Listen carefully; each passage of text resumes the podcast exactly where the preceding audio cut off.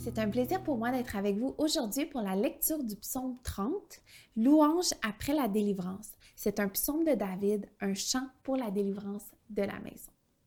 Je proclame ta grandeur éternelle car tu m'as relevé. Tu n'as pas voulu que mes ennemis se réjouissent à mon sujet. Éternel, mon Dieu, j'ai crié à toi et tu m'as guéri.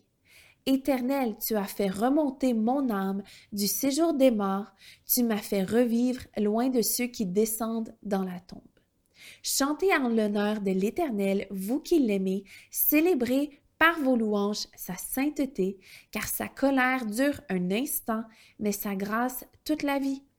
Le soir arrive, les pleurs, et le matin l'allégresse. Je disais dans ma tranquillité, je ne serai jamais ébranlé.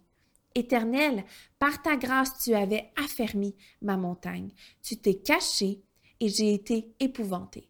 Éternel, j'ai crié à toi, j'ai imploré l'Éternel.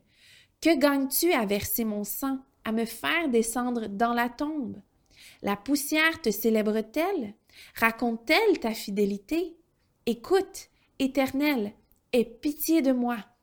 Éternel, secours-moi et tu as changé mes lamentations en allégresse, tu m'as retiré mes habits de deuil pour me donner un habit de fête.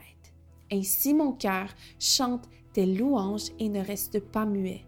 Éternel, mon Dieu, je te louerai toujours.